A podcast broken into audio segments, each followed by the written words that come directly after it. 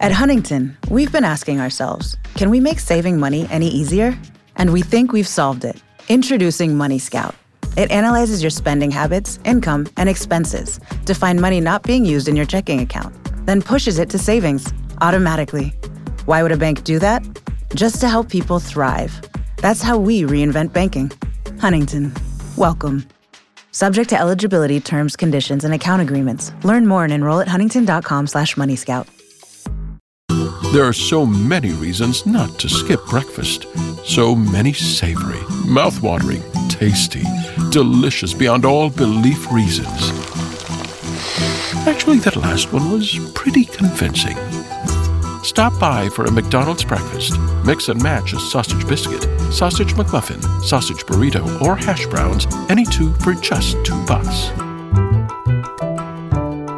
Price and participation may vary, cannot be combined with combo meal. Much like an escaped gorilla, tonight's serial murder wreaked unstoppable mayhem. He traveled in the shadows, savagely murdering, raping, and carelessly tossing his victims aside as he searched for his next kill. 25 helpless victims would suffer through the worst imaginable deaths until police finally captured, caged, and executed Earle Nelson, the gorilla killer.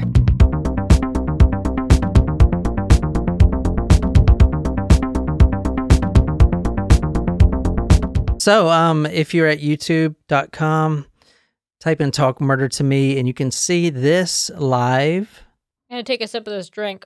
Also, if you are a podcast listener, you can go to talkmurder.com and you will see the post from tonight where I put all my episode sources, my photos, videos, and you definitely and you definitely do not want to miss this killer tonight. It's a very interesting story and I would love for you guys to follow along with us at home. So, talkmurder.com or youtube.com and type in talk murder to me. I like can't keep looking at the screen. They're making me like dizzy. the constant the loop. Well, there there is a reason for the gorillas. It's the hint that was the hint for tonight. Yeah, the hint is gorilla. Mm-hmm. So we're drinking. It's kind of a spin on a banana daiquiri. Hmm. It has uh, uh, fresh banana, rum, Mm-hmm. A little bit of your your screwball whiskey the, the peanut butter whiskey. and just ice. Yeah. Ice and water. So it's good. Yeah, it's pretty good. Yeah. That'll do the job. We started drinking before this, so whoops. This is episode 202, I believe. It may be even like 204 or 5. I just kind of guessed. I know we've already went over 200. Uh, so somewhere around here. I'm being conservative.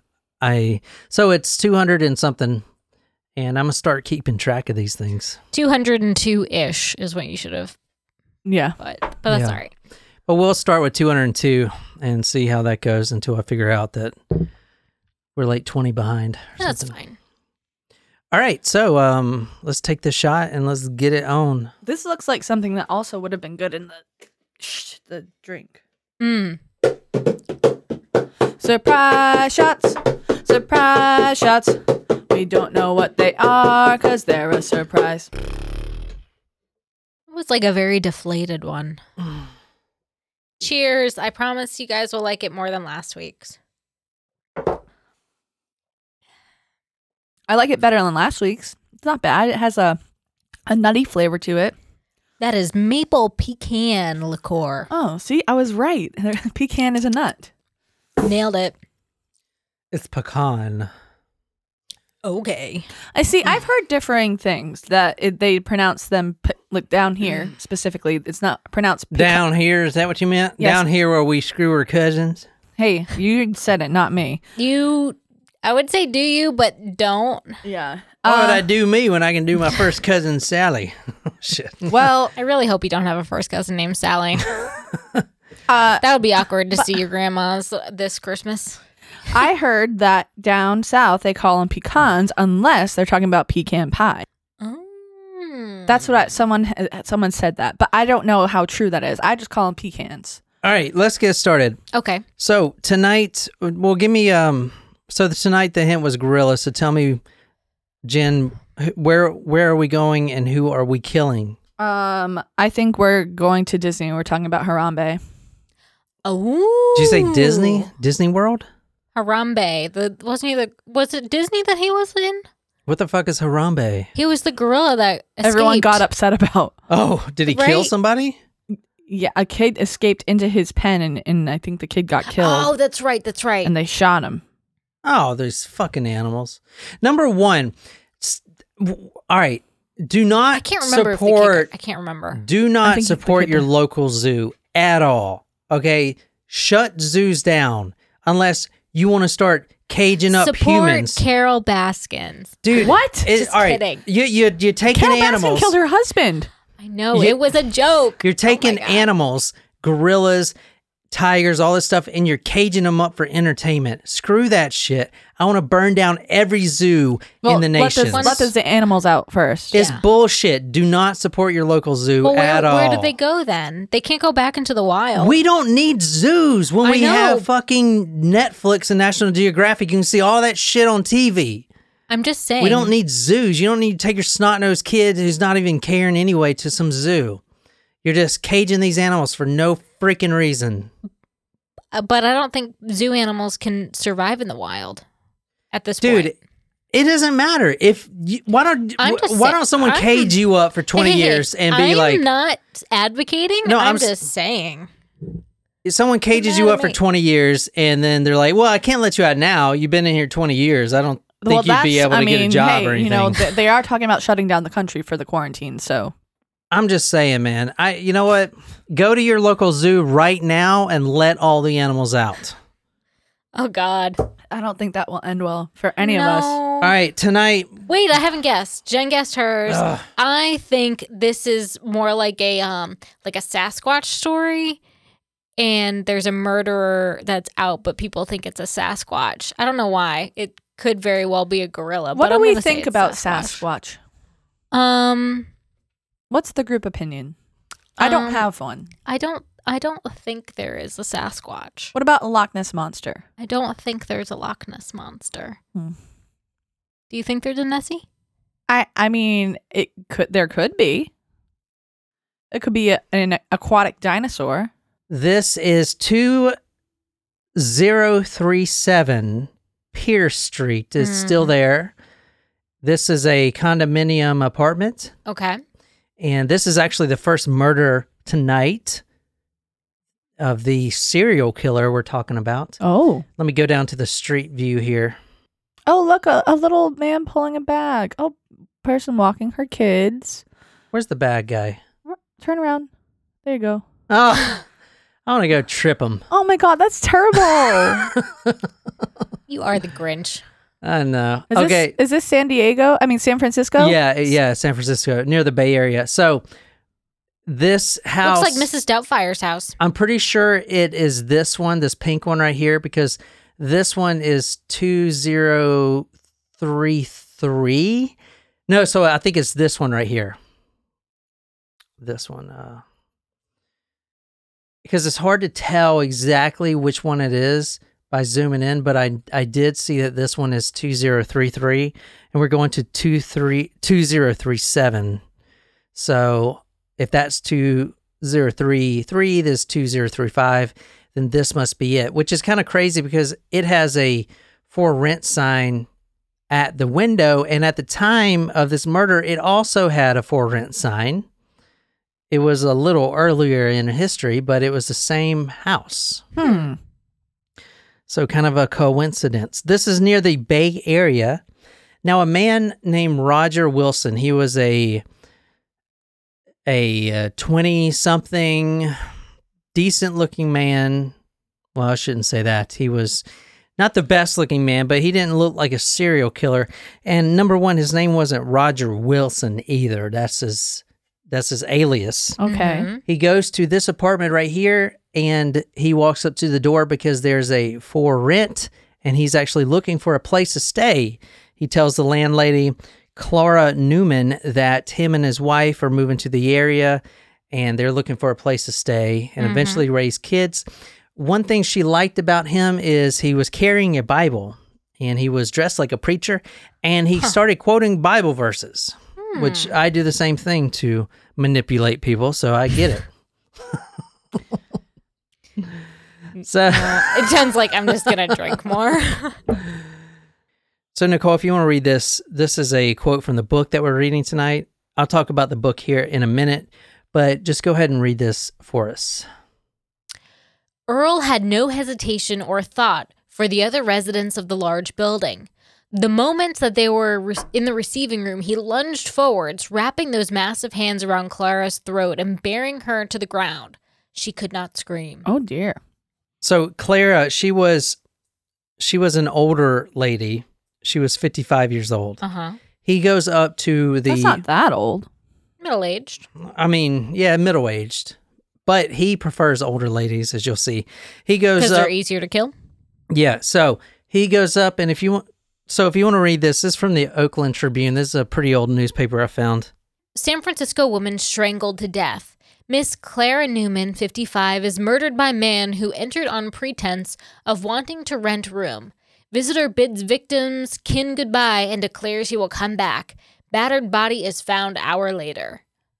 So he just killed her right there that Yeah. day. Killed her right there. Yeah, Walked in, asked for a room to rent and or to rent the house and then strangle her. yeah. And judging by that newspaper, kind of guess what year we're going to. I'm gonna say like the 40s. I'm gonna say 56. Hmm. Sunday, February 21st, 1926. Oh. oh wow. Now, this was the Sunday when the paper came out, but this actually happened on Saturday. And according to her stepson, her, his foster mother, Clara, was cooking. She was actually cooking sausage, and the house was all. Every time you say sausage now, with all of the the All cannibal what? cases that we've done recently, like, oh, sausage. What are you talking about? The German The story. Wiener Oh, yeah. Oh, there was another one that I saw in Germany that got busted for cannibalism too. Oh, yeah. From that same, website? No, not the same website. Yeah, the same. Well, not the same website per se, but the same premise. on chat room mm-hmm. found someone that wants to be eaten Ugh. Kind of shit i'm like dude is this just what germany does nowadays I th- well, you, we know that you're getting targeted that that story because of no what you it was did. in the it was in the in the news i mean i I, I look at all the murder stories anyway that come up True. We're we're concerned about the the rec- recommendations yeah that we get. Yeah, I look at all the murder stories coming up. But anyway, this is uh Sunday, February 21st. According to the stepson, his mama was cooking some sausages downstairs. Well, downstairs in the kitchen. The son, the stepson, and his wife actually rented one of the rooms in this same apartment. They were downstairs as well. Now he kept smelling the sausage being burnt in the kitchen, and he must have thought that, you know, mom walked away for a minute and she'll be back. But an hour goes by and literally the house almost burned down, smoke everywhere. He actually comes from the basement. I know this says comes out into the hallway, but he's in the basement. He's checking the boiler room. If you going back to that photo, you see the house has a like downstairs basement. He comes back up the stairs and this strange man is walking out. He's never seen this guy before. And he tells the stepson, Hey, tell the landlady that I'll be back in an hour with my rent money, with the first month's rent, because I just rented the apartment. And then it was really weird. He got this weird vibe, and then he kind of runs out, scurries out, and then he's never seen again. Hmm. This was around 1.30 p.m. and she actually takes him up to the attic room, which was a mistake, Clearly, as you'll see. Yeah. That's like if you're ever showing a house, if you're renting out a room and you get a weird vibe from someone, don't, and they ask you for, you know, do you guys have any like attic space or basement space? You'd be like, no. you be going. Yeah. Yep. No, Nope. sorry. Well, if they got money, then what's it matter? Because you have to be prepared for the worst. I'll just use my biceps. What are you talking about? I'm just kidding. Women do have to think about that. This right here is a photo of Clara Newman right here. If you want to read this, this is from the Oakland Tribune. Newman says that he greeted him and that the stranger replied, Do you want to Tell the lady I'll be back in about an hour to rent the room. and departed. After the elapse of an hour and a half, Newman declared that he became concerned regarding Miss Newman's whereabouts and that he searched the house, finding the woman's body in the attic bathroom. Newman. Huh? Yeah, Seinfeld. All right. So Newman, Newman. You know, sa- sorry, this is kind of related. We were watching Criminal Minds the other night, and there was an episode with Jason Alexander. He played a serial killer. oh, really? yeah, You know what? I think my uh, what's that guy's name? Kramer. yeah. I think he really screwed it up for everyone. I don't even want to watch that show anymore because of what he did. You know, and I feel like a lot of other people. What do you aren't- mean? What'd he do? The actor or the character? The no, the actor. What did he do? You didn't know? You don't know what he did? no, I can't see you. 'cause- you, you haven't seen what he did no. What'd he do? when he was doing that uh, comedy show. Should we talk about this later? Like what no, happened? we can talk about it now. what happened? What happened? Is it like recently or a couple years ago? Uh, it was a few years ago, I think.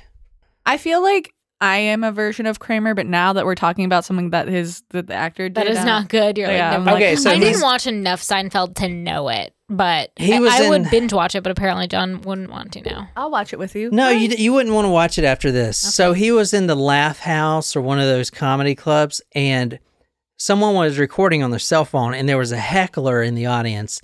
And from what you can see on the cell phone footage, it's predominantly African American audience, Mm-hmm.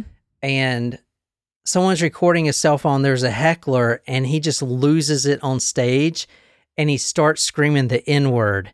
He says, at the guy he says he's a knee knee like like he's a and just screaming the n word and y- y'all haven't seen that? No, holy jesus. Let, let me pull up on ipad real No, quick. Let's No, watch it later. you, you'll never want to watch seinfeld again because it's just so i don't know man it's just so aggressive Yeah. and someone filmed him it's doing an aggressive. I mean, that that's not even Yeah. a joke at that point. He's just being an that asshole. no it's Yeah. not yeah it's, it wasn't it's not a joke like he. It's Well, not like he was pissed because Dave Chappelle using that word or no, anything but it like wasn't that. like that. It, it the guy was heckling him, and it wasn't a joke. He was He was it trying was- to be. A It was out of no. It wasn't being a dick. It was out of anger and Yeah. ignorance. I, I don't know. It was. It it makes you feel sick to your stomach. Yeah, that makes me. You never saw that South Park? Did No. they make fun of it on South Park? Oh yeah. This when uh, Randy goes, he's on um uh what is it uh Wheel of Fortune where the letters and Yeah. have to- yeah, yeah. And what- what did it say? Um, uh, what was the word? I can't remember. Y'all haven't seen that? No. Oh, when it like spells. Yeah. I can't remember. Anywho's. It was funny as hell. All right. Anyway, moving on.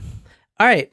So the description of the man from her stepson is he was about 30 years old, five foot seven, dark complexion, dressed in an army shirt and civilian trousers. All right, so tonight we are talking about a serial killer. We are reading from the book Gorilla Killer by Ryan Green. Ryan Green is a, a true crime author, and I didn't really like his books at first, but actually, I'm kind. of, it's kind of growing on me. He writes really short accounts, but they're. I think they're really well written.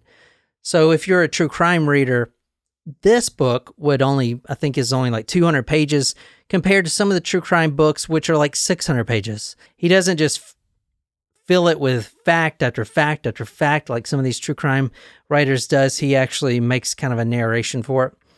So it's very interesting and it uh, it's pretty entertaining. Not entertaining, but well, yeah, entertaining. I guess what he wants.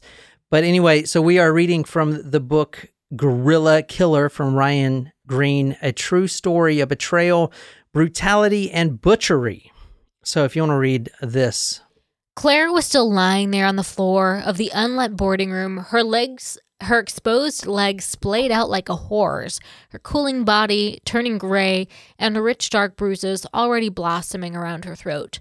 Merton was sick. The police were summoned. all right. So why do you think he was called the Gorilla Killer? I was just going to ask. because like he had gorilla like strength, and because you were saying that, or because I this don't- is him right here. maybe Because he's hairy? He's very hairy. Is that why? Yeah, yeah, yeah. I mean, That's why they called him the gorilla. Oh, there's a a, couple- combination of gender. There's a couple things. Number one, he's very short and stocky, even though he doesn't really look that stocky here compared to those other guys. But he's Yeah, they put him up against one of like the wrong people. well, uh, those are the I don't know who they are. Police Cops. officers? Yeah. but they're so much bigger than him. But he is a very stocky kind of guy, and he's very hairy. I'm talking about hair that comes down past your lapels. Oh, like on your hands and your Yeah. knuckles. yeah, yeah. hair on the back. Oh, dude, I remember when I was in the military, there were some dudes with so much hair on their back, it looked literally like a beast. Ugh. you I'm know? very thankful that I don't have to shave your back. Oh God, gross. A lot of men have that oh, problem. Oh, the problem. or they're like very hairy. Yeah, I'm mean, I got hair where it counts. My butthole. It's what everybody wants to hear. this show is going downhill. All right, born May 12th, 1987. This is Earle Nelson, known Eight- as 1897? 1987. Born May 12th. 1897. Oh, born May 12th, 1887. This is Earle Nelson, nicknamed the Gorilla Killer, but first he was nicknamed the Dark Strangler. Oh. Hmm. Victims. How many victims does he have? Take a guess. He is a serial killer. Eight. Five. Nope. 22 to 25. Whoa!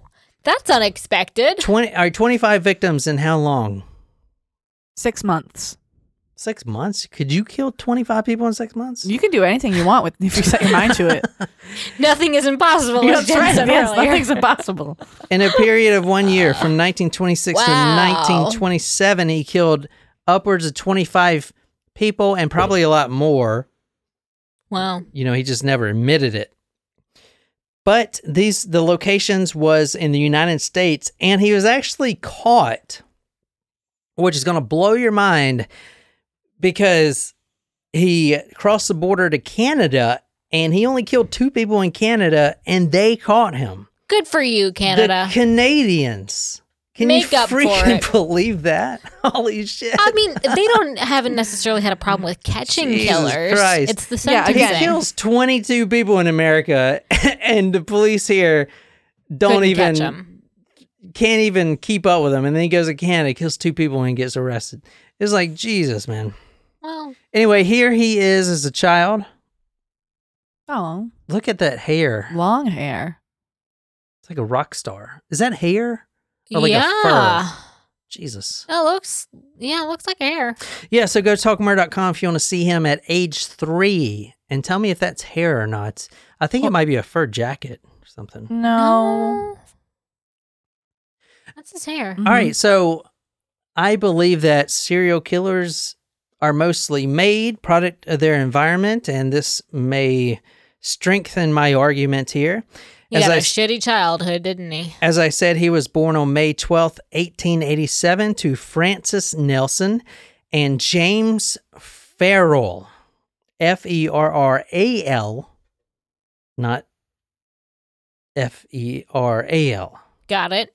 Or F E R R E L. Yeah. James was a James, his father was a Spanish immigrant, which caused immediate backlash with Francis's mother, the grandmother, Mm-hmm. his grandmother, because this household is devoutly not Christian, more crazy than that, Pentecostal. Oh. You This said is- I thought Pentecostals were Christians though. No, they, They are, are. but they're like the They're the ones that speak in tongues. Ah, Wait, that was like Arabic. Ah,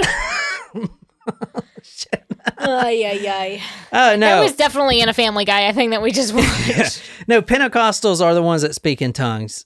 So they, you know, they get all hyped up and they fall on the ground and start speaking in tongues. Which you know, we have some Pentecostals listening. I probably should say something nice. Uh, I knew someone. Uh, I knew a couple people in my life who were Pentecostal. One was in I went to high school with. Um, s- one of the smartest people I've ever um met. She was super awesome. Um, but I also my mom's friend's brother's family, they like she wouldn't cut her hair. Yeah. And so her hair was like down to her knees and they wouldn't cut it because they believed there were like angels lived in their hair. And she wouldn't wear like o- only like long skirts and stuff like that. She wouldn't wouldn't show her ankles. Super nice lady. But yeah, her, I just remember her hair was so long. It was like, how do you not trip over it at that point? Hmm. Man, Well, you don't want to cut them angels in half. this I, I, exactly. But man, that would be a bummer. Like trying just trying to get out of bed.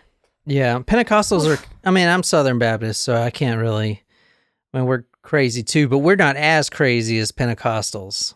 Definitely not. we're just more. relative. We're just more moody. Southern Baptists are really moody. well, you do, you're just we're just gonna burn in hell for anything that we We're, do. we're like, uh, we can't. Nah, don't do that. Don't do that. Let's all be nice. It's very judgy. Yeah, very judgy, and we're very moody. Like I remember our church, our church specifically when I was growing up, got Marilyn Manson banned from coming to South Carolina. he was banned by the church. yeah, I feel like that's overstepping. I remember my preacher was like, mothers and fathers out there, there there's a, a devil, a devilish band out now that you need to protect your children from. The band, the Satan band, is known as 311. I was like, what? Whoa! I was like, Amber how is the, the color of I was like, how was that satanic? Holy shit. Man, that know. amber energy, man, it's dangerous. I could make. I mean, there's plenty that people can say about Catholicism, so I'm not even going to go oh down that hell road. yeah! Oh, no. we what- cray. What are you talking about? kids.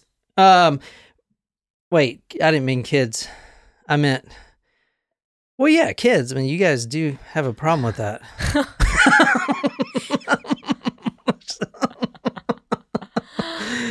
All right. Okay, I'm moving on before we lose subscribers. Judge lest ye be judged. Holy shit, that was in this book actually. That same quote. I was going to put it in here. That's nice. too funny. Um, all right, let me move on. So, as I said, he was born May 12th, 1987, to Francis Nelson and James Ferral. He was a Spanish immigrant. And let me show you on Google Earth here where Mr. Earle Nelson, the gorilla killer, was raised. So if you're if you're on YouTube, you can see on Google Earth. So you see, this is the first murder here, Mhm. Clara Newman, and that was the first one he did. So it was. uh Oh, I probably should have mentioned. I don't know why I mentioned when they found her corpse. He didn't just kill her; he he raped her, Oh. as with every woman in the story. But it's post mortem; it's after death. Oh. Yeah, so I need to mention that. But this was not, oh, I shouldn't say not as bad, not as aggressive as what they are going to be. And the reason I wanted to start with the first murder is because you can actually see the escalation Mm. of force that he uses when um, he, m- you know, gets better at what he's doing. Anyway, this is where Earle Nelson is raised right here. I'm not sure if better is the right word. No, he gets better. He gets that's what he gets better at what he's doing. Yeah, this is this is a job for these people. It literally was his job, and I'll tell you why. So this is very close by. very close by. Yeah, that's why I wanted to show you. Uh, here's the street view. This is actually where he was born and raised. I do have a question though about the houses, like one of the ones that that Clara had. They're very narrow, so they are they long? And I think so. Yeah, they're all like. I guess uh, it's kind of like a brownstone in New York or in Boston. or Like they're not. like the Charleston houses are very Yeah. yeah, they're narrow very put together, but th- there are multiple people per house. Like th- where he was raised, it was an apartment boarding house. Hmm. So th- this is a, and I'm I'm gonna get into his mo here in a little bit, but he targeted boarding houses specifically. So any place that was looking to rent Hmm.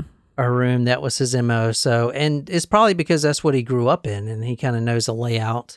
He knows there's usually an attic apartment. Like in the first murder that we talked about, Claire Newman, he was actually uh, inquiring about the attic apartment. Right. The very top, you can see a little window Mhm, above mhm. the attic apartment there.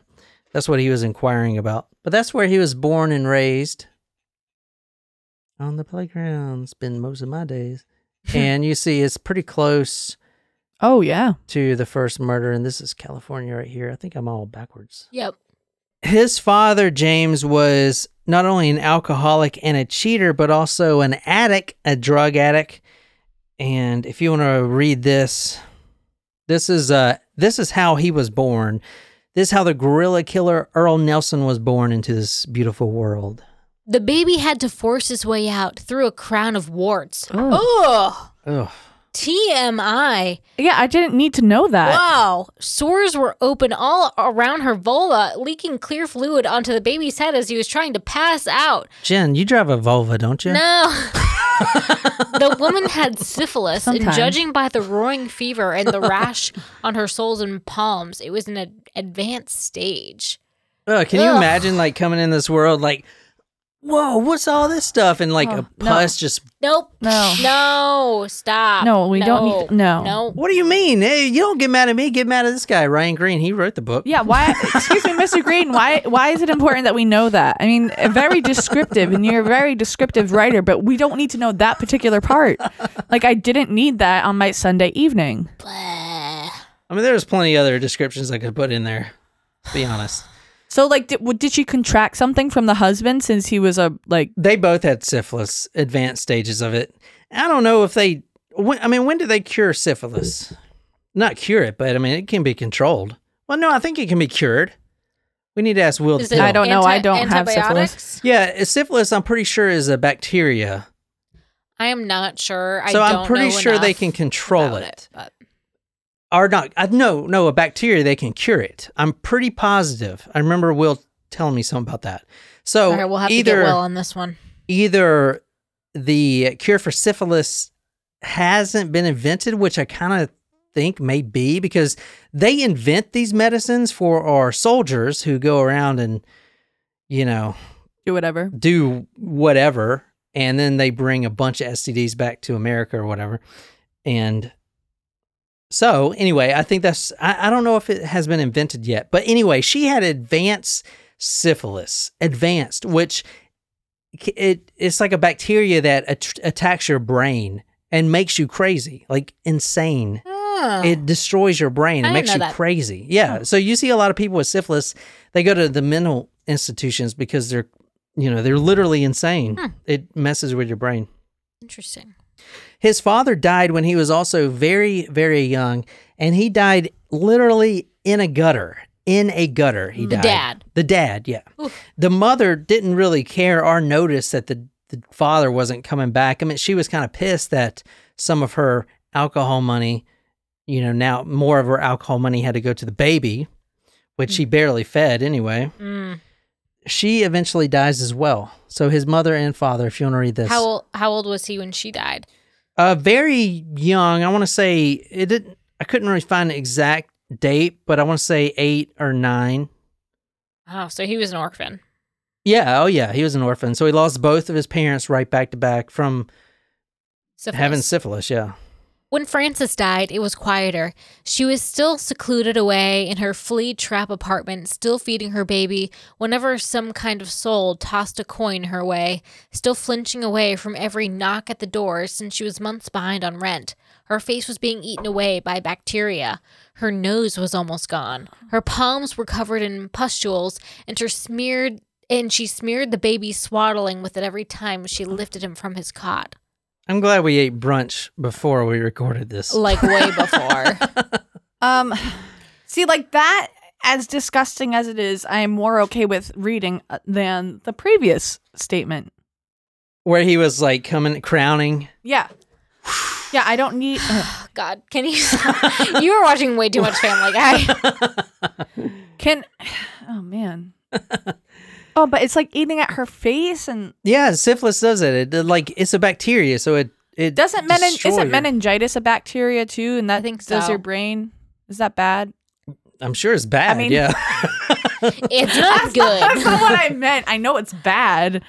I meant, is it similar? I don't know. But meningitis is not a sexually transmitted. disease. Correct. Is it the spinal thing? I think so. Yeah. All right. So his father died when he was very young. He worked the father worked at odd jobs and he died in the gutter at the docks. So you saw the we're in the Bay Area.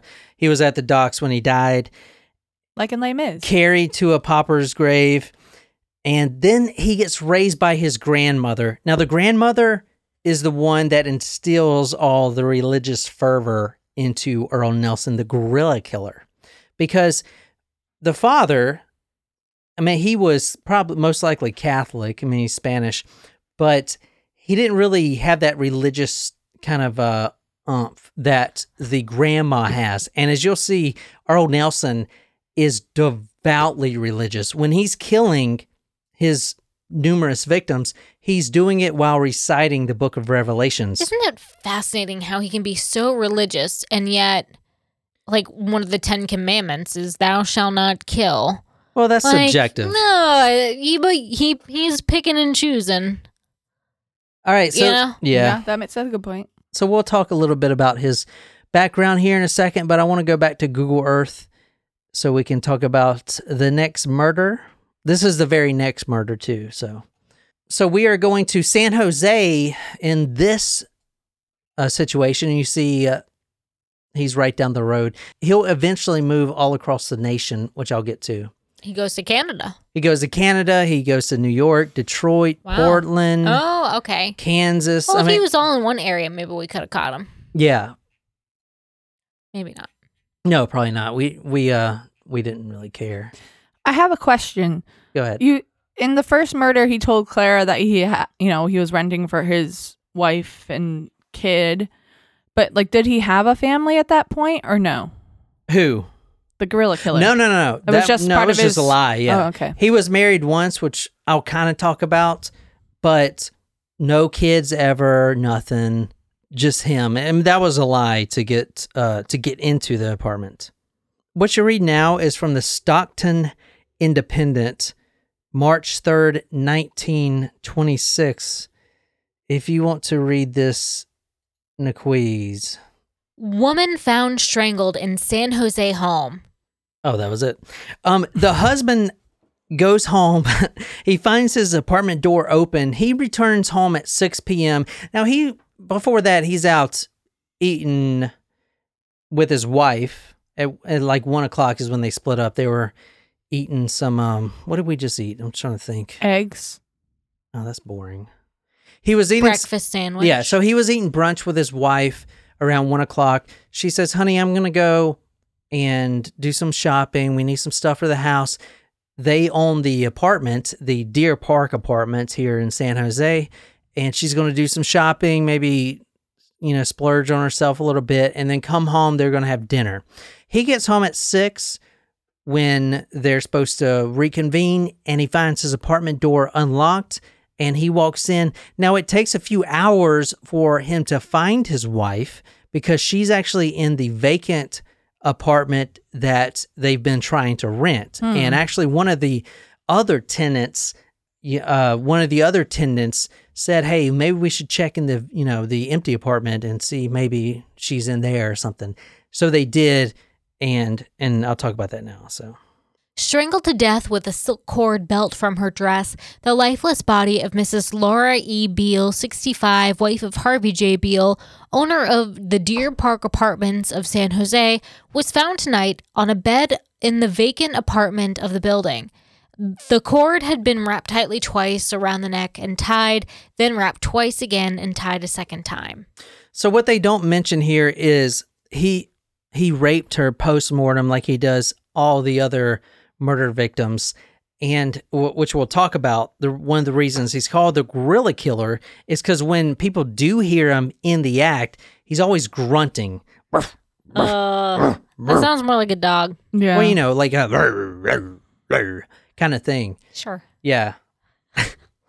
okay, so let me talk about the MO so far, and we don't know much yet, but older women. Why do you think he chooses older women? Take a guess. Easier to kill. No, no, that's not it at all. They remind him of his mother. His sw- grandmother. Oh. grandmother. Now he will go to younger women, and we'll talk about that in a second. He chooses empty apartments, so we're still talking about the mo here. Empty Okay. apartments with for rent signs on them only. That's his only. That's how he gets that- in. That's how he gets in. he strangles, and this one is the first one he does with a a garrote, you know, a Yeah. a uh, whatever. And from the first, the first one he didn't, but the second murder he'll use some kind of garrote the entire time, hmm. whether it's a a cord, a piece of nylon, or a towel, whatever. He doesn't use his hands, which he definitely could because they're literally gorilla hands, which I'll show you in a second. Here in a second, because they mm-hmm. they actually take a picture of his hands. Mm. They're freaking huge. But he decides to use some sort of strangle device from now on he he always rapes the corpse post mortem, so he kills him first.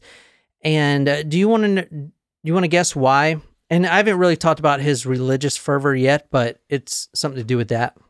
Um, It's- because it's not considered a sin if you're having a- relations with a dead person. Well, it's more because I mean, I feel like that would still be considered a sin, but I'm asking about in his mind, maybe. well, it's more of a judgment thing. So if they're dead, they're not going to judge them, you Hmm. know, because he Judge as- his victim. judge no his victim is not going to judge him for God doing still his will. his devilish acts of intercourse. So they won't judge him for having intercourse with them, but they could still judge him for killing them. well, so he is True. he thinks intercourse is Worse the than devil's killing? work.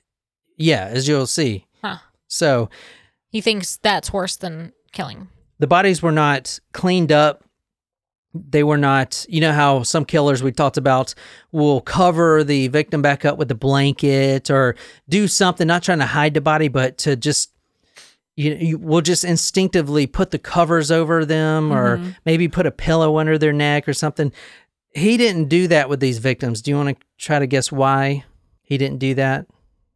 I don't know. I can't, I'm at a loss with this guy. I, every time I try to guess something, yeah, we didn't really go into the background background yet, but we will. The reason he did that is because he has no remorse. So if you think of even Huh. like the Golden State Killer, Which you would think he would if he's so religious. You'd think he would be like almost ashamed of what not he if he thinks these women are harlots. They only have a for rent sign on. They're on. older ladies. It doesn't matter. So we'll talk about this here in a second, but when he gets caught, it means like a couple times he does get busted and he runs away. That means God doesn't want him, didn't want him to do that. But when he gets away from away with the murder, the crime, that meant God wanted him to do that. Does that make sense? ah, okay, So- but- okay. But, they're usually the reason that the bodies aren't covered up or made less, you know, hideous, if you will, is because the killer has some sort of remorse. So even like the Golden State Killer, he would cover the victims up, at least put a blanket over them. But this guy didn't, which means he has absolutely no remorse because these killers do feel bad a little bit. There's some part of them that feels a little bad. So they do something, which may be just putting their head on a pillow or something. This guy didn't do nothing, which means that he literally has no remorse for what he's doing. At Huntington, we've been asking ourselves can we make saving money any easier? And we think we've solved it. Introducing Money Scout. It analyzes your spending habits, income, and expenses to find money not being used in your checking account, then pushes it to savings automatically. Why would a bank do that? Just to help people thrive. That's how we reinvent banking. Huntington, welcome. Subject to eligibility, terms, conditions, and account agreements. Learn more and enroll at huntington.com slash moneyscout. Do you know how many months in the year have 28 days? Which word in the dictionary is always spelled incorrectly? Or how much dirt is in a hole that measures 4 feet by 5 feet? Obviously, it's every month. The word incorrectly, and there is no dirt because it's a hole. Maybe it's time to start snacking on more walnuts. Research continues to assess the connection between eating walnuts and cognitive performance. So the next time you're at your local Kroger, try to remember to grab a bag of California walnuts. Now, he also makes a lot of the women look up. He actually perfects his technique over 25 kills. He will go into the boarding house and kind of study the architecture and then he'll kind of look up and be like, "Oh, is that is that Italian trim or was it Italian marble or what I don't know on the ceiling." Italian uh, architecture.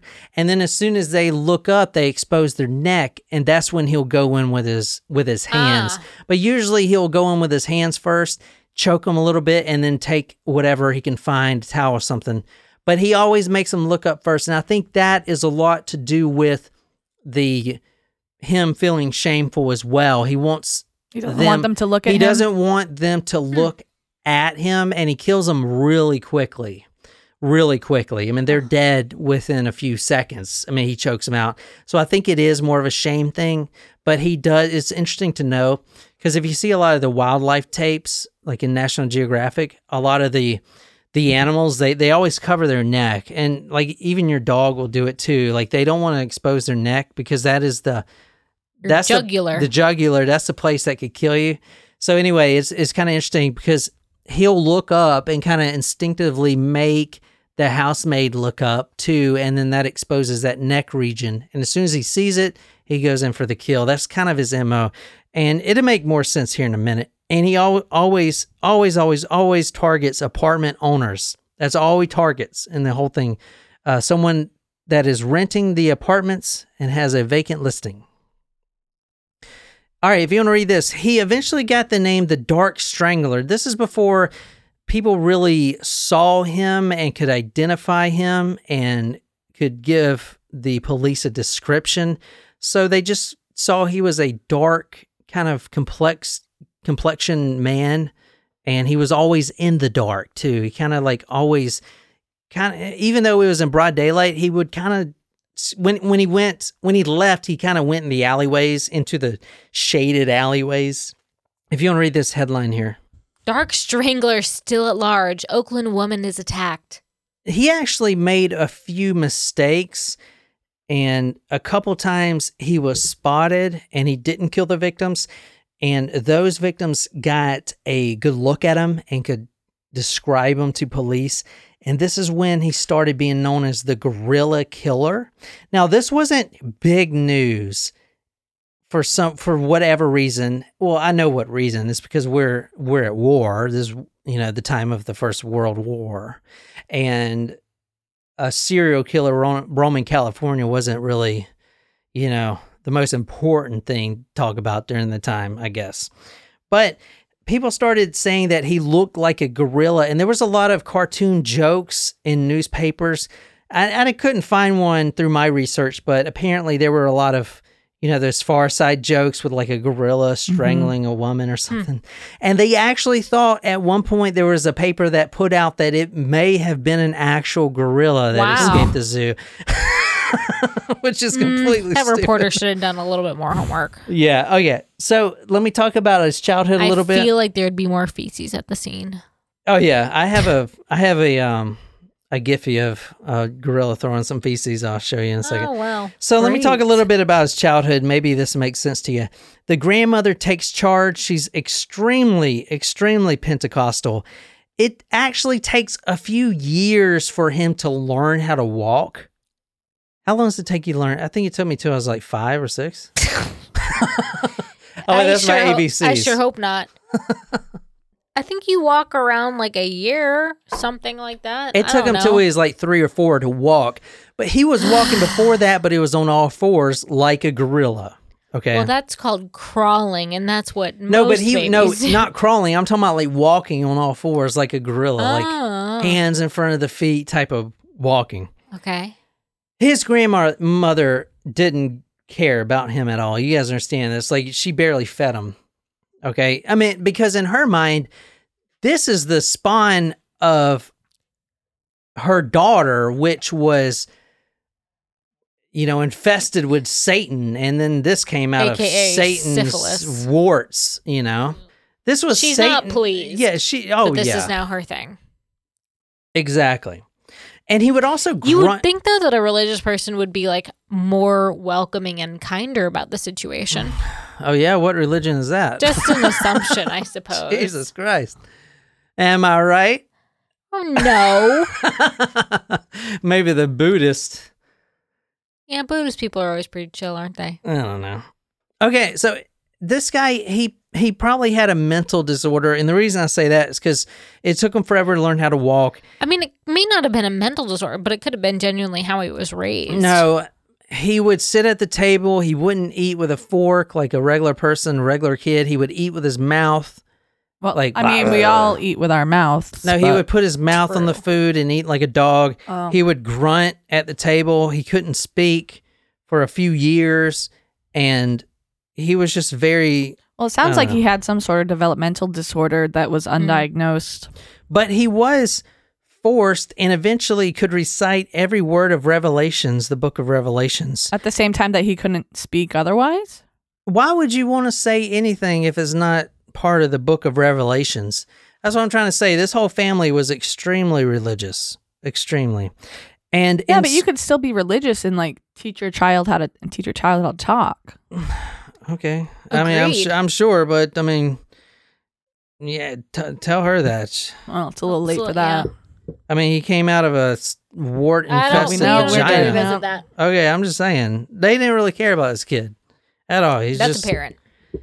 No, Um, no, they were not parents to him. Mm, at, touche. sc- at when he did go to school, he would recite fire and brimstone passages. He was he Sure, he wasn't made bu- he wasn't a lot of friends. He wasn't bullied because he was pretty stocky as a kid.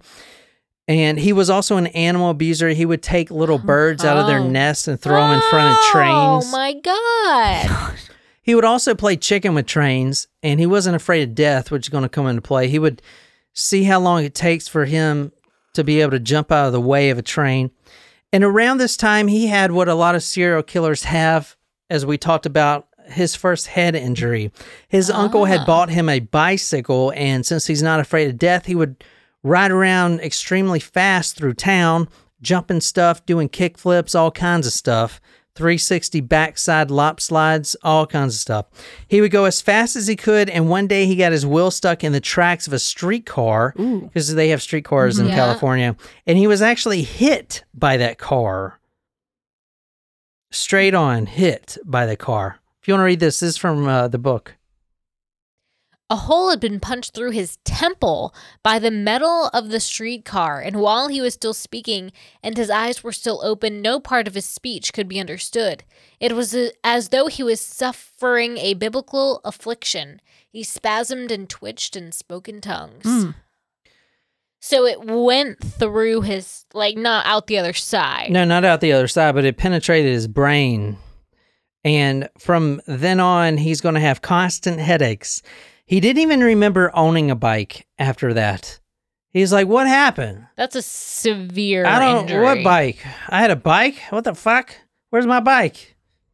He didn't remember his name or who he was. How old did you say he was when this happened? Uh, he was, I think, like Like well, 10. bef- well, well before he started killing. yeah, this is like ten or eleven. After his parents died, though. Yeah, he would. He started to wet the bed, which his grandmother beat him severely for. He's got. Does he light things on fire? Because that's the McDonald triad right there. He became he became really violent and would randomly faint.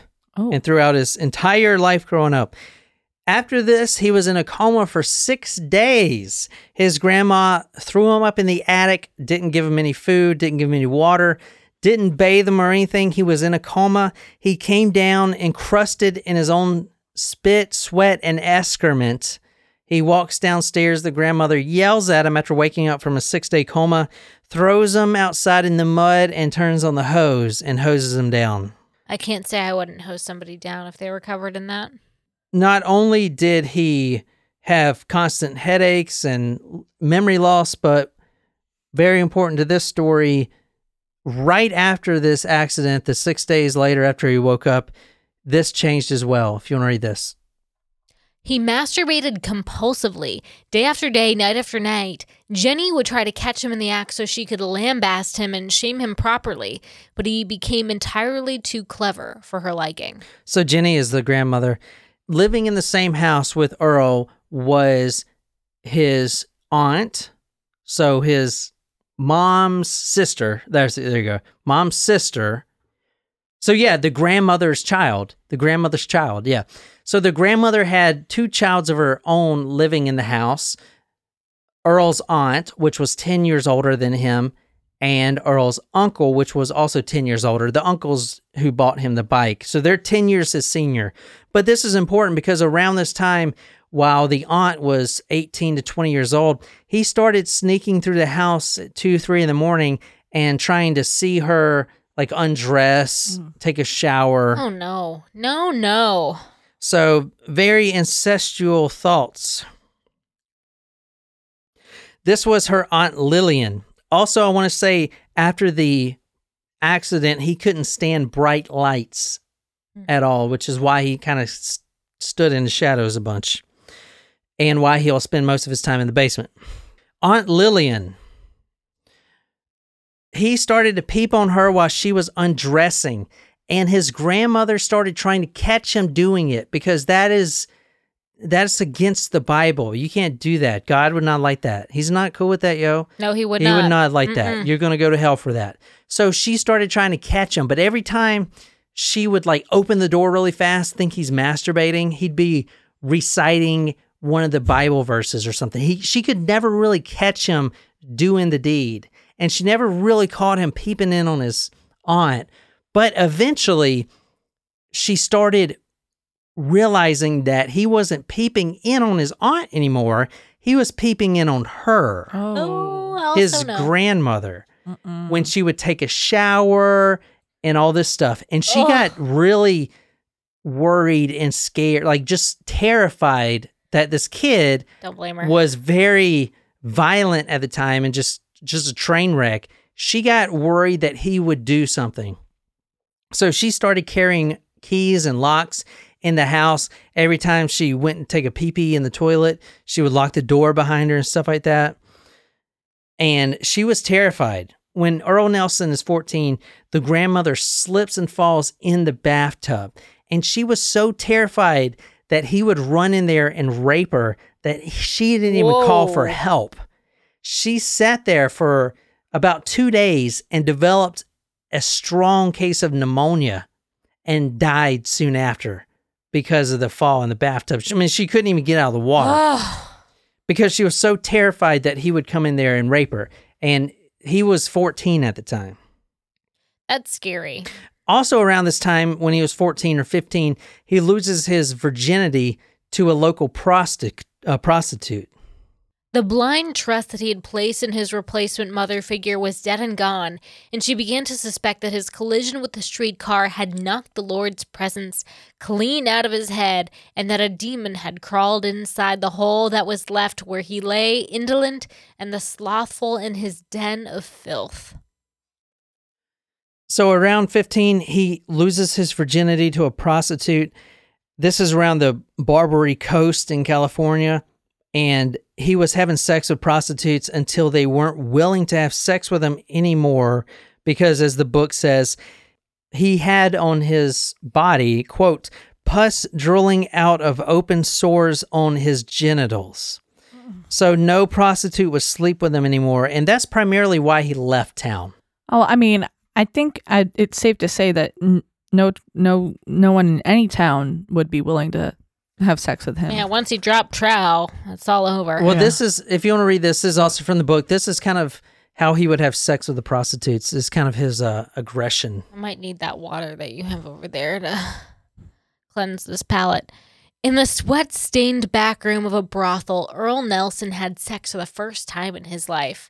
His huge hands clamped down on the withered shoulders of the aging whore, grinding her bones with every thrust of his hips, making her weep and struggle against him when, even just after he reached his completion, he just wouldn't stop, hammering on and on eyes rolled up into his head, hallelujah on his lips from start to finish. He really is a descriptive writer. It's Yeah, like the worst, good. worst form of erotica. I know. I that's that's the thing about this uh, writer and a couple more like him. Uh, They make it uh, pretty. I would say more entertaining to read. It's more like a Yeah. a uh, National Enquirer type of thing. And he's a good writer. I'm saying. But so scandalous. You either read true crime to get all the facts or you read it to be entertained. You overall you read it to be entertained. But so you you can either read like a Gregg Olsen book that's 600 freaking pages and will tell you everything about everything. Just fill your head with all this knowledge that doesn't even, y- you know what I'm saying? Or you can read this guy that does more of a description, a descriptive narration style. And I feel like I'm there. That's for sure. yeah, so this is him right here, Earle Nelson. This is when he was 18. This is after his first arrest. He looks all beat up. You he know, looks older than 18. this is what he Mhm. pretty He much looks a lot older this- than 18. Well, yeah, he had a tough life. This is pretty much what he looks like. I'm putting this photo on uh, talkmurder.com, so be sure to go there. Now, so during this whole time of killing, he kills 25. How do you think he moved around and got away with these murders? I mean, you what he just jump in a cab? He didn't have any money to get a car. Did he hitchhike? No, he didn't hitchhike. So he would Did move he work on the railroad? So he would move from city to city and he would ride trains. And back in the day, there was a subculture. In the 1920s, there was a subculture of hobos riding trains that um, hated people living in actual homes, landlords, and all this stuff because they're homeless, riding trains everywhere. So he kind of hid behind this subculture. And even though these hobos, these train riders, knew that he was the killer he was, they didn't turn him in. Hmm. He was almost guarded by him by these hobos because he was kind of representing them, getting back at society. Oh, look at society. Everyone is now living in their own home and doing well. I mean, this is right after the Great Depression and all this stuff. I mean, during the Great Depression, everyone's sucking and now this guy is killing a bunch of landladies. You know, he's almost like a hero hmm. in some weird way. Yeah, but that's interesting though that that they they would view him that way because if he's targeting landladies or people that are willing to rent out a home to someone to provide a home for someone, hmm. um, But these are also homeless people that are drug addicts. They they don't really think too in depth about it. You know what I'm saying? You got to keep that in mind. Hmm. So he would use trains to go from cabin to cabin.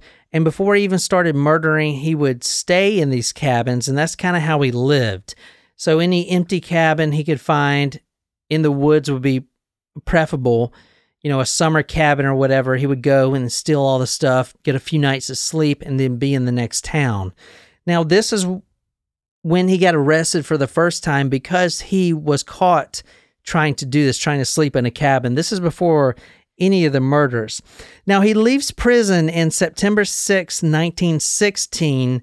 He is 19 years old. He joins the military four times. He joins the army twice under different pseudonyms, and he also joins the Navy twice under different pseudonyms. He deserts all time, all four times, Huh. and you know during this time they would take anyone because the war machine is starting up, so they want to take anyone. so what? Ma- I mean, he deserted all four times, but why did he join to get like steady meals or? Yeah, steady meals. I mean, he actually preferred to be right? in prison because you know, three mi- hot, three hots and a cot type of thing. Three hots and a cot. I have not heard that one. Should I have? I haven't heard it. That's that's if cute. you're a man in, in the military. Three hots and a cot. In 1918, the Navy sent him for a mental exam at Napa State Mental Hospital because he was obviously something was wrong with him. well. Number one, he had syphilis since he was a child. And if you don't treat that, that's going to fuck your brain all up. Plus, he had some other disorders. He, had that thing that went through his head. Yeah, that he had some other disorder. I mean, this guy was re- really not stable, and everyone, his bunkmates and everything else, was scared of him. He would just randomly recite Bible verses, and he just that would wasn't scare there. the bejesus out of me if I was sitting next to this guy and he was like, "All right," you could already tell he was not right, and then just started saying revelations of all books, like about the end of times coming. I'd be like, "Oh my god!" Well, they are coming. He almost looks like a young Nicolas Obviously. Cage. I, you know, I was thinking that like I couldn't picture. He's- Put my name on the who, but you know, I was like, he does have quite the chiseled jaw. In He's that photo. probably a better actor as well. Oh, shit! I hope he doesn't listen to this. Nicolas Cage. Don't shoot. Don't sue us. Don't sue us. I love half of your movies. we should do a Nicolas Cage binge watching. There's a bunch of Nicolas Cage podcasts out there devoted to Nicolas Cage. I'm not surprised. I don't understand what the subculture of him is. Like, uh, like that he's a terrible because he's the best worst no he's a g- he's sometimes a really good actor and sometimes he's just like wow I haven't seen enough of his movies. I think I've seen. oh like face off Haven't seen con that. air Haven't seen that. those are great movies I heard I've Face Off is good. I want to watch what's that. I could the eat Al- a peach wasn't for he the hours. Alcatraz one. That was, yeah was like in all that. those The Rock. I saw that. yeah yeah yeah I saw Gone in 60 Seconds. yeah like all those are great I saw National Treasure. yeah like all National those are great which- but then he makes like ghost think rider so. Never seen and that. stuff that is just awful and he made that one that was Oh, like what a, did we just watch with him? It was. It's an, now on Amazon. oh yeah even that movie sucked look how big your hands are on the screen Jen people are Gorilla like hands. Lord It's. it, they turn into sausages when. all right all right. Sausages. In 1918, the Navy sent him for a mental exam at Napa State Mental Hospital. The blood test revealed he had multiple STDs. Multiple. Hmm. He escaped the mental hospital, but they didn't look for him because he was, from the report, was, quote, not violent, homicidal, or destructive. Hmm, well, He I'd say actually, that's probably not correct. he actually got married. At one point, he turned his life around. This is before all the murders. Literally, he he just completely turned his life around. And what happened was the mental hospital had given him a drug for his syphilis. And like I said, syphilis attacks your brain and makes you all crazy. It started to go in remission, but I it wasn't all it could do cured yet. Then he escapes and he's actually living a normal life until it comes back, obviously. But he got he was a janitor working at the St. Mary's Hospital. His name then was Evan Lewis Fuller. He gave his future wife a you know a fake name. I thought you were gonna say he gave his future wife syphilis. Well, yeah, you that probably too. gave that to her too. Yeah. He married a, an older lady, Mary Martin. She was 58 years old, And So- he was how old? 22. Age is just a, a figment of your mind. It's a mind state. I was gonna say wasn't the song "Age is Nothing But a Number." That was an R. Kelly song, and for him, Yeah. sorry, L- Ke- R. Kelly, age is something that you should follow for statutory rape rules. And Well, yeah, but anything beyond that it doesn't really matter. I know, but it was an R. Kelly song. Well, yeah, but All right, so I wish somebody else sang "Ignition" remix. Usher sings that. no, No, Mm. it's R. Kelly. It's R. Whatever. Kelly. All right, if you want to read this, this is from the book. This is about his wife that he just married. He treated her like she was his whore, Mm. doing whatever he pleased with her body while she lay there, too mortified to object. In the light of day, Evan seemed to be himself once more, kind and clever, soft as cotton wool when he placed a delicate kiss on her cheek, as though he had not spent hours desecrating her flesh throughout the night. So we had some kinks. Woo, man. Hot diggity dog.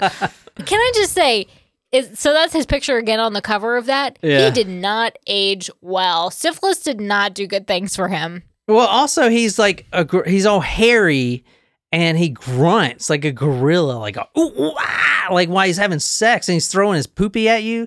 It's like no, a bunch of he's shit. Well, I made that last part up, but like, I mean, think about this gorilla just on top of you. Holy titties.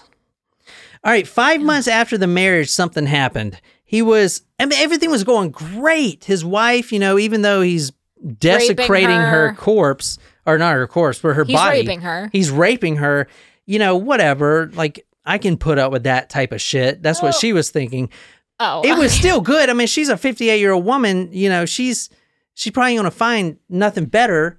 I'm just saying, she's you know older. Wasn't marital rape also not considered a crime up until like in the last like 10 years or something I like don't that? know, but so she really was just gonna put up with it. But five months later, something happened. He killed her. No, he didn't. He never killed her. Oh. He fell off a ladder at his Oh. job, oh. and it fell right on his noggin. Oh. so that didn't like reset anything.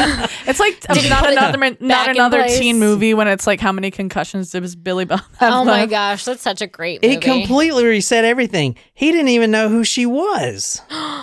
He and now he's back to Earle instead of Evan. He doesn't know who she is, what he's doing. Like, what what am I doing in this janitor's outfit? He is completely back to the way he was, but ten times as worse. Now he's going to become the killer. Oh. It completely changed overnight. He fell, hit his head, and it's just boom, completely, completely a different guy. So, and she got weirded out because it was like this guy didn't even know her anymore. And not only that, he wasn't calling himself Evan, he was calling himself Earle. And My she's like, is Who the shit is Earl? The fuck is Earl? That's a great show. Never seen it. It's a good one. I used to have a crush on the blonde. Can't remember her name. Uh, Jamie Jamie Lee Pre- Jaime Pressly. No, her in the show. It's like Oh. Candy or something. no. If you want to read this, this is from August 16th, 1926, from the Oakland Tribune. New clues spur search for Slayer. Smiling stranger sighted at death scene by mail carrier is haunted as strangler of Oakland woman. So now he's in Oakland. He's killing. This is the fifth murder victim, Mary Nisbet. That's her right there. Go to talkmurder.com. I'll put that photo on there for you guys. If you want to describe her, she's older. Very dark hair. What do you think she does for a living? Seamstress. No, Jen, she's the A apar- knit. she's apartment owner. Oh. Well, maybe she does something else during the day. I don't know. Maybe apartment being Uh. a landlady was her side hustle. Ah, what do I know? All right. If you want to read this, this is from the book. Her head had been slammed into the walls and floor of the bathroom with such force that every tooth in her mouth had been knocked out. They lay scattered across the floor amidst the smears of blood. The blood itself was everywhere, splattered across the fixtures and up the walls. The biggest pool was, of course, down the side of the toilet itself, where the broken and raped body of Mary Nisbet had been stuffed, stuffed with such force that both of her hip joints and shoulders were dislocated. Oh dear. Did Now- you try to stuff her down the toilet? Yeah, so he starts to stuff these ladies anywhere he could. One victim, he went up to the attic and stuffed her in a luggage, some luggage, because it reminded her, minded him of her aunt. And he felt guilty because he felt like he just raped and killed his aunt. So he stuffed her in a suitcase, threw her in the attic. And this particular one, he would stuff the women through the wedges of a, like a toilet in the bathtub, but it's not like to hide it. It's just like, why would you stuff it in there? In fact, the uh, American police, and it's kind of crazy saying that Canadians did better than us, but they actually try to push all these Give off credit as where credit is due. they try to push all these off as suicides. Like Mary Nisbet, she actually died of Um. asphyxiation.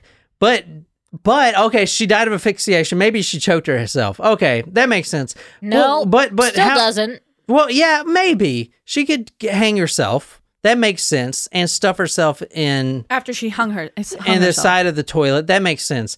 But let's explain the explain the post mortem rape. Hmm.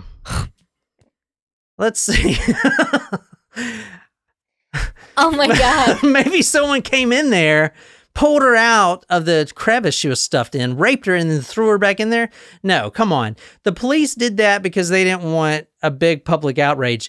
But you got one. The nation was worried about this and not really worried because it didn't happen locally in a localized same spot. I mean, he traveled city to city to city. So by the time everyone got their stories together, then they realize, wait, this guy is a traveling ser- serial killer kind of thing. N- and now he's escalating, I should say. He kills a 23 year old. This is one of the youngest he kills. Her name is Bonnie Pace. She is from Kansas City, Missouri. So he's in Kansas. He's riding the trains. He's in Missouri. Yeah, so he's riding the trains through the train network and not buying a ticket because the police would be at the trains looking for this ape man. He would just, you know, jump on the back of the trains and kind of ride with the hobos, and he would fit in because I mean, you saw a picture of him. He's a friggin' hobo. He looks like a hobo. The next day after Bonnie Pace, it was Germania Harpin. He dragged her to bed and then raped her cor- her corpse So this is when I got to talk about it. I don't really want to, but um, Oh no. Mm-mm. so uh, this Oh, is no. this is Jermaine and her husband. A photo from the newspaper there, and the eighth eight month year eight month old baby Robert. So this is what happened with them. is it's very tragic, but it does it does ramp up the nation to be like, wait, we got to catch this dude now because he didn't have to do this. If you want to read this, He screamed and he screamed as Earle removed the baby's cloth diaper, twisted it into a garrote, and he looped it around Robert's tiny pink neck. Just a tug would have been sufficient to end it all, but instead, Earle tightened the terry cloth slowly, cutting off the baby's screams, then the baby's breath. Oh. So he did this after he raped the mother and her corpse. He didn't have to. The baby was just crying and he just did it. I don't know. That's so he is obviously needs to be stopped. And by then he has traveled from California to Portland to Seattle to Detroit to Kansas City, Missouri to Buffalo, New York to Chicago. Finally he goes to Canada. And he actually gets caught in Canada on June 27th, or excuse me, in June on June 13th, 1927. This is from the Winnipeg Evening Tribune. This is in Canada. Police on Strangler's Tail 14 year old schoolgirl second victim of mad killer.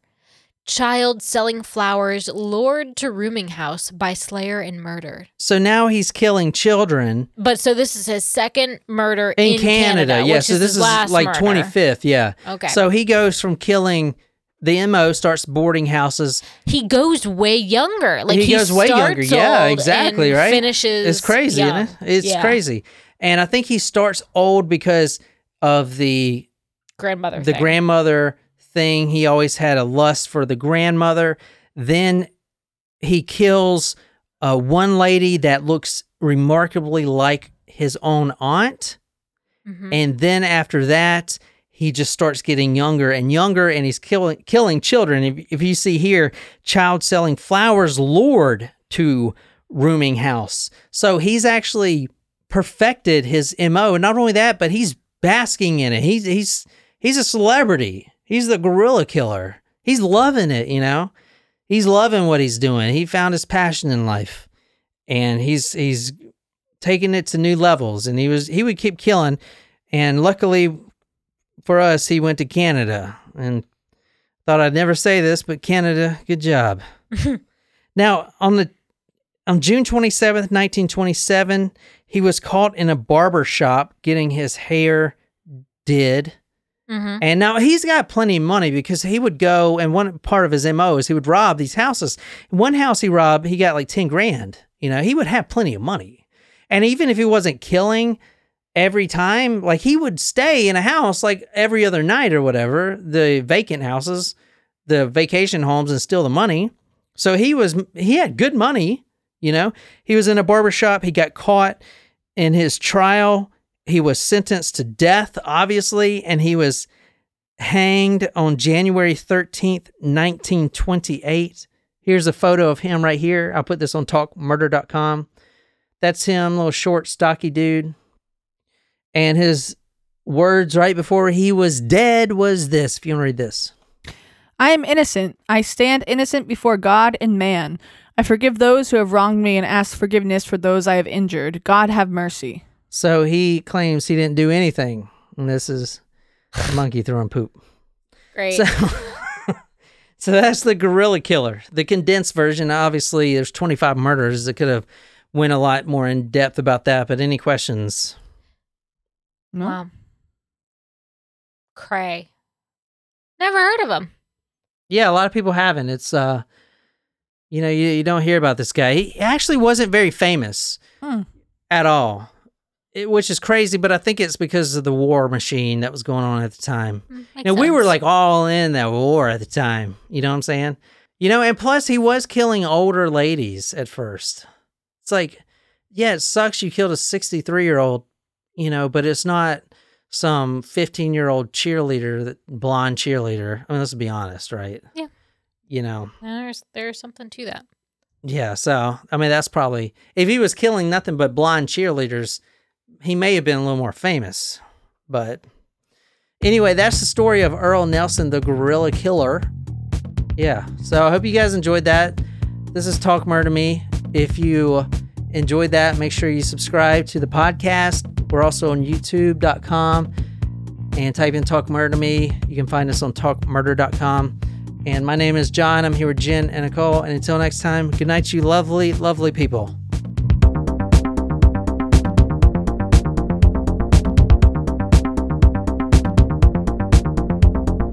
At Huntington, we've been asking ourselves can we make saving money any easier? And we think we've solved it. Introducing Money Scout. It analyzes your spending habits, income, and expenses to find money not being used in your checking account, then pushes it to savings automatically. Why would a bank do that? Just to help people thrive.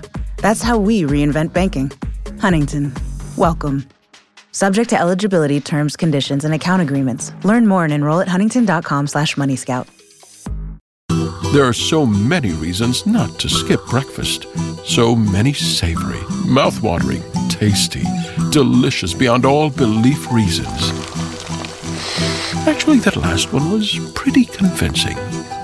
Stop by for a McDonald's breakfast. Mix and match a sausage biscuit, sausage McMuffin, sausage burrito, or hash browns, any two for just two bucks. Price and participation may vary, cannot be combined with combo meal.